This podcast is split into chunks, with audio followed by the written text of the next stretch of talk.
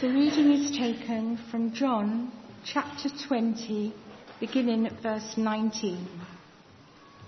On the evening of that first day of the week, when the disciples were together with the doors locked for fear of the Jewish leaders, Jesus came and stood among them and said, Peace be with you.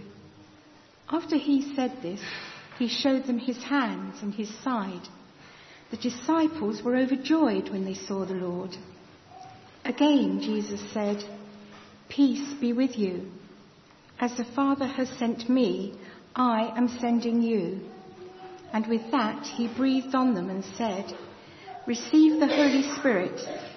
If you forgive anyone's sins, their sins are forgiven. If you do not forgive them, they are not forgiven.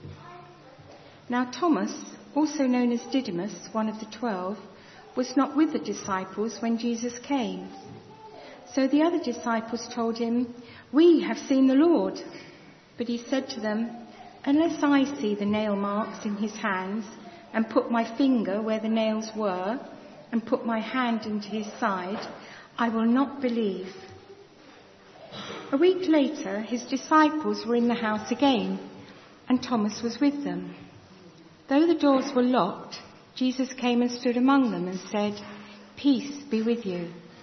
Then he said to Thomas, Put your finger here. See my hands. Reach out your hand and put it into my side. Stop doubting and believe. Thomas said to him, My Lord and my God. Then Jesus told him, Because you have seen me, you have believed. Blessed are those who have not seen and yet have believed. Jesus performed many other signs in the presence of his disciples, which are not recorded in this book, but these are written that you may believe that Jesus is the Messiah, the Son of God, and that by believing you may have life in his name. This is the word of the Lord. Uh, let's just pray together. Heavenly Father, we thank you that in Jesus you don't ask us to pretend. You ask us to be real. Heavenly Father, we thank you that you don't ask us to be somewhere else. We thank you that you just ask us to be open where we are. Thank you that you don't meet us in another place. But wherever we've got to on our journey, you meet us there. By your Spirit. Father, through your Son, meet with us this morning, wherever we are, wherever we've been, wherever we'll go to. Meet with us in this place as we are here and now. For your great name's sake. Amen. I don't know if you uh, caught that uh, BBC survey, I think it was, just before Christmas. Uh, just before Christmas. Just before Easter. Living in the past or what at my age. Just before Easter. Um, the BBC headlined it this. the resurrection did not happen. Say 25% of all Christians. Well, there's a lot to unpack there. What do they mean by resurrection? What do they mean by Christian? What do they mean by 25%? Tonight's Cafe Church is on the theme of the resurrection. Did it happen? Uh, and so maybe unpacking all those responses, how people respond in that way, could be part of uh, uh, the little discussion that you want to have tonight. But whatever we make of that survey, and there's lots that we can make of it, it's quite clear that uh, Thomas this morning, if he'd been surveyed, uh, wouldn't be in the middle ground, the comfortable don't knows. You know what he said, uh, don't you? He happened to have missed out, not been there when Jesus first appeared to the disciples. And so uh, he uh, said, when they said to him, uh, We have seen the Lord, His response was absolutely adamant, wasn't it? Unless I see the nail marks in his hands and put my finger where the nails were and put my hand in his side, I will not believe it. A clear cut, adamant position. And then you know exactly what happens next. We've just had it uh, read to us. Uh, the Lord confronts Thomas exactly at his point of doubt. A week later, they're all together. The doors are locked again because they're a frightened little group. They're frightened that if the Jews even crucify Jesus, what are they going to do to his followers? They're all huddled together behind locked doors. Uh, Jesus came and stood among them and said, Peace be with you. And then he stands in front of Thomas, singles him out, and says to Thomas, Put your finger here. See my hands. Uh, reach out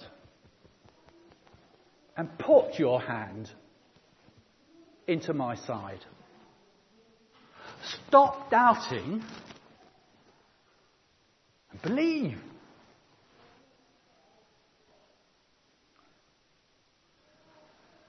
It's interesting, isn't it, that even in the risen Jesus, restored to new life from the grave, the scars remain. And maybe Thomas is as much persuaded by the scars as the presence, uh, the two come together. But the scars are not removed from the risen Jesus. And so, just this in passing, sometimes we, we think that we have to be kind of perfect in order to do anything for God. Uh, but just note that the scars spoke for Jesus too. And sometimes being honest and real about the scars in our own life, not hiding them can have a power in our sharing of our faith with others. We don't have to be perfect. The risen Jesus' body still bore the scars and spoke to Thomas. And yet, you know, Thomas's response, as, as, as, as fulsome as was his denial, he says words that have never actually ever been heard on earth before. Words which had never been heard in the whole of human history to this point. To this Jesus, to someone he'd lived alongside, someone he'd walked with, someone he'd shared meals with, Someone he'd seen killed before his eyes. Someone just like himself. Thomas says, My Lord and my God. That's a breathtaking moment. Thomas is the first person in human history to go the whole distance and call Jesus, someone like himself, my God, who I worship. It's staggering. And as we move on, just, just, just note what a, what a significant uh, moment this is for, for John, uh, the writer of this gospel that we've been uh, reading this, this, morning. Uh, I, I, know I got confused at the start of, uh, of uh, the service. I'm easily confused nowadays. But actually, do you remember Christmas? those, those words which still raise the hairs on the back of my, of my neck when they're read at Christmas time. In the beginning was the Word, and the Word was God.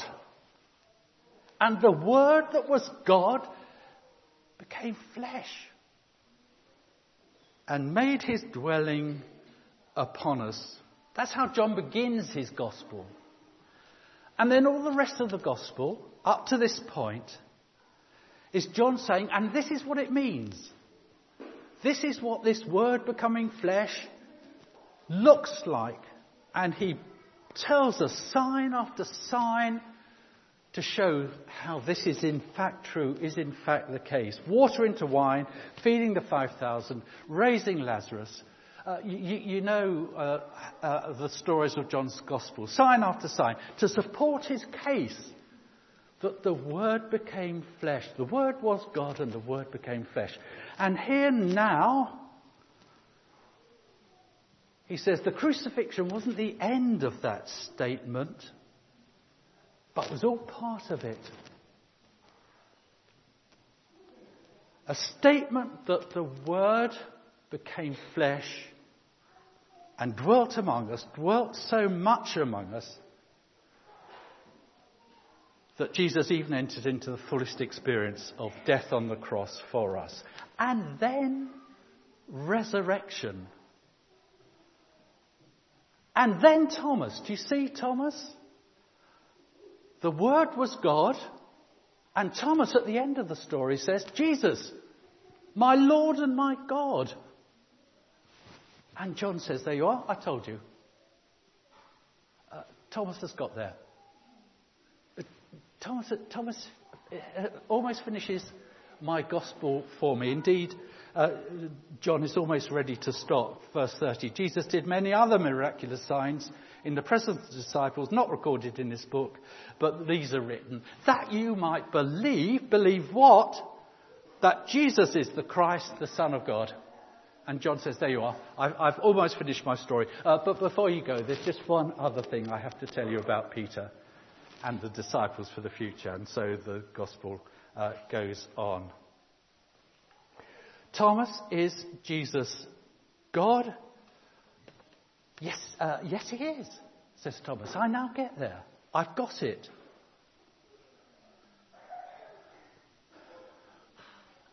And you may well be saying, well, yes, John, yes, John, of course, of course. Of course, of course. If it happened to me like that, if I could have been in Thomas's uh, shoes, uh, then I'd believe like that too. T- Thomas missed out the first time round. Uh, we don't know why. M- maybe he was too busy. Uh, maybe more likely, I think, uh, that he was too let down and too disappointed. He couldn't face being with the others uh, because he was so disappointed that Jesus had been crucified. And he just wanted to go into his man cave and sulk. Uh, some of us do do things like that, you know. And he kept away. Uh, but this time round, he was there. It's odd, isn't it? Uh, that even, even we can be, be, be, almost, almost jealous, is that the right word? Or almost resentful when we hear of other people having a really special experience of God. And we kind of say, well, well, well what's wrong with me? Uh, why don't I have fantastic experiences uh, like that? Uh, are they first class, uh, first class Christians? And, and am I sort of kind of just a second class sort of Christian? Am I getting something wrong? Jesus meets Thomas exactly at his place of doubt. It, it, it's, always, it's always better uh, to face one's doubts and questions uh, than to hide them away. And to be fair to Thomas, he's honest and realistic about where he's coming from and what he's going on inside him. I've already said that uh, Cafe Church uh, tonight is on the theme of resurrection. And to be serious for a moment, if there's stuff about the resurrection uh, that you need still to, to get sorted about, then maybe Cafe Church is for you tonight. And I'd want to say that, that, that, don't go just on saying, I'll deal with those questions someday. Deal with them today. Uh, because there's nothing more important than to get this sorted for yourself and for your faith and for your life. So take the offer of Cafe Church tonight really seriously and make it a place to go and get some of these things sorted for, or at least to be honest and ask God to honour your honesty. Everyone has times when their faith is easy, but if we're honest, most of us go through times of questioning and doubting. The experience is not wrong. Jesus doesn't tell Thomas off for his questions. What's important is what we do with the questions, who we give them to.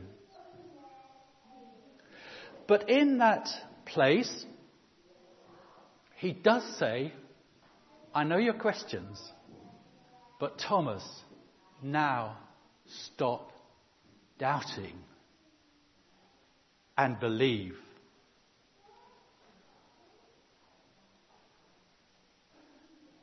And again, we might think, well, okay, I wish I'd been in that place of Thomas myself. Yeah, yeah, it'd been wonderful. Of course, it would have been wonderful. But Jesus says something else at that moment which brings us in and brings us and makes us feel included. Because after, immediately after Thomas's response, My Lord and my God, Jesus says, verse 29, Because you have seen me, Thomas, you have believed. But then this Blessed are those who have not seen and yet believe. And do you see how that's you and me? It's not that Thomas is first class and we're second class. It's almost the other way round. He says, Thomas, I'm so glad now that you believe. Thomas is not told off, he's affirmed and welcomed. But actually, he says to Thomas, I'm so glad you've got there. But actually, the blessed ones are those who believe without needing your experience. They're the ones that I want to bless today. And that's you. And that's me.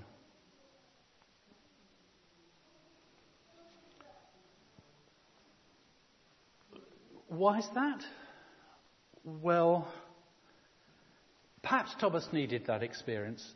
He was called to be an apostle and the definition of an apostle was that they had witnessed with their eyes. There was something special about seeing. And Thomas needed to, in order to do that eyewitness job, to be an eyewitness. But that was because he had that special job to do. But the way with God with all of us is that God doesn't want to overwhelm us with evidence so that we have no choice but to believe. God sets us free and gives us the choice. If the evidence was so compelling, so overwhelming, there'd be no, no kind of, it would just be take it or leave it. But actually, God doesn't want take it or leave it faith. He wants chosen faith, believing faith, where we put our trust in the living Christ. Thomas, as well as being apostle, uh, was called to uh, take the faith, probably as far as India. And his influence from this little moment was immense. I'm sure tonight you'll hear a, a lot more about it at, at Cafe Church. And there's lots of compelling evidence why Jesus' resurrection is a credible thing to believe. It makes sense. Not in a compulsive way that a mathematical proof is, but a coherent way that makes sense of the gospel narratives, it makes sense of Jesus, it makes sense of our own experience, it makes sense of Christian history. It's a coherence that brings everything together, which is so compelling. And for me, one of the most amazing parts of that coherence of why I believe the resurrection is true is because of the impact of changed lives. We've already seen that this is a huddled little group, huddled together of ordinary people, frightened for their lives. And yet, out of rooms like this, this little huddled, scared people, through the power of the Holy Spirit at Pentecost, came a living faith which changed the world. And commentator and commentator and commentator said, whatever you make of, of, of, of, the narrative, you can't get away from the fact that something happened to change these people in such a profound way that their influence and impact still changes the world today. I don't know if you picked up uh, that little uh, Easter uh, booklet. There's still some free copies uh, in the uh, reception area. But, but, but even someone like Matthew Parris, quoted in this book, so I, I, assume with his approval, uh, Matthew Parris writes this. Now a confirmed atheist, Matthew Parris, now a confirmed atheist, I've become convinced of the enormous contribution that Christian evangelism makes in Africa, sharply distinct from the work of secular NGOs, government projects, and international aid efforts. These alone will not do. Education and training alone will not do. In Africa, Christianity changes people's hearts. It brings spiritual transformation. The rebirth is real. The change is good. And that from the lips of a confirmed atheist. The risen Jesus changes lives. Can a government give hope to a dying? Can a bomb make enemies love each other? No, but the transforming power of Christ. The words and works of you and me, ordinary people like you and me, that can change the world. And the affirmation that changes the world is Thomas's affirmation My Lord and my God. The one who I worship my God, and the one who I serve, my Lord. It's that affirmation which is the heart of Christianity. It's that affirmation that changes the world. My Lord and my God. The one that I worship and the one that I serve. And you see, it is the same Jesus. So often we think that the resurrection happened to a Jesus over there. But actually, it's one Jesus. It's the same Jesus. It's the same Jesus who was born. It was the same Jesus who walked this earth. It was the same Jesus who ate and drank and shared life with his disciples. It was the same Jesus who was crucified. It's the same Jesus who rose again from the dead. And it's the same Jesus. The same Jesus that is with us day by day by His Spirit. It's the same Jesus. My Lord and my God, understanding, worship, surrender, service. Is that where you got to this Easter? Is that how you ended up on your Easter journey? I'm aware that um, I love humour. I love it, as you know, when we laugh together as, as a church, and there's been less humour maybe in this service uh, than, than, than, often is the case, uh, for which I'm guilty sometimes. Uh, but to be honest, um, it, has been a little bit of a, a, a tough week. Uh, just a couple of days uh, before uh, Easter, one of my longest, one of our oldest uh, friends died. And just on Thursday, uh, I buried him in the gentle Cumbrian soil. Uh, but the weekend before Easter, Passion Sunday, uh, we'd been with him in his hospital, uh, hospice room, really. and he was seriously poorly. And uh, I laid my hand on him and I prayed that God's blessing would shine upon him. And he for whom my Lord and my God had been his stamp on his life, as I prayed God's blessing, he responded uh, with one of the loudest amens uh, that I've heard in a hospital ward. An amen that would, will, will ring through my ears down the years and down the ages. And a couple of days later, he had died. But you see, my Lord and my God would have been familiar to him. And here was resurrection hope, resurrection joy, an amen of living faith, even from the lips of a dying body.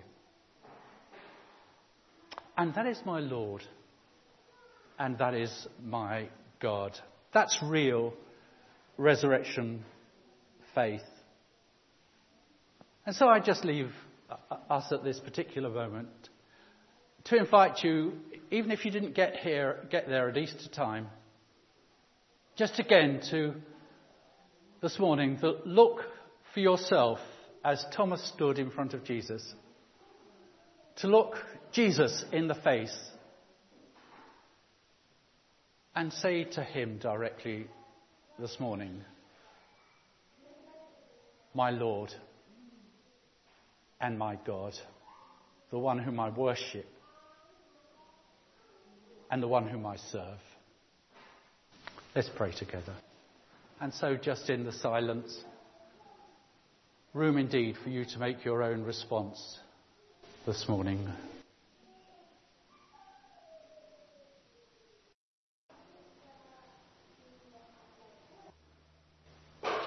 Lord Jesus, we thank you that you live, conqueror of the death. Lord, live in us, we pray. Amen.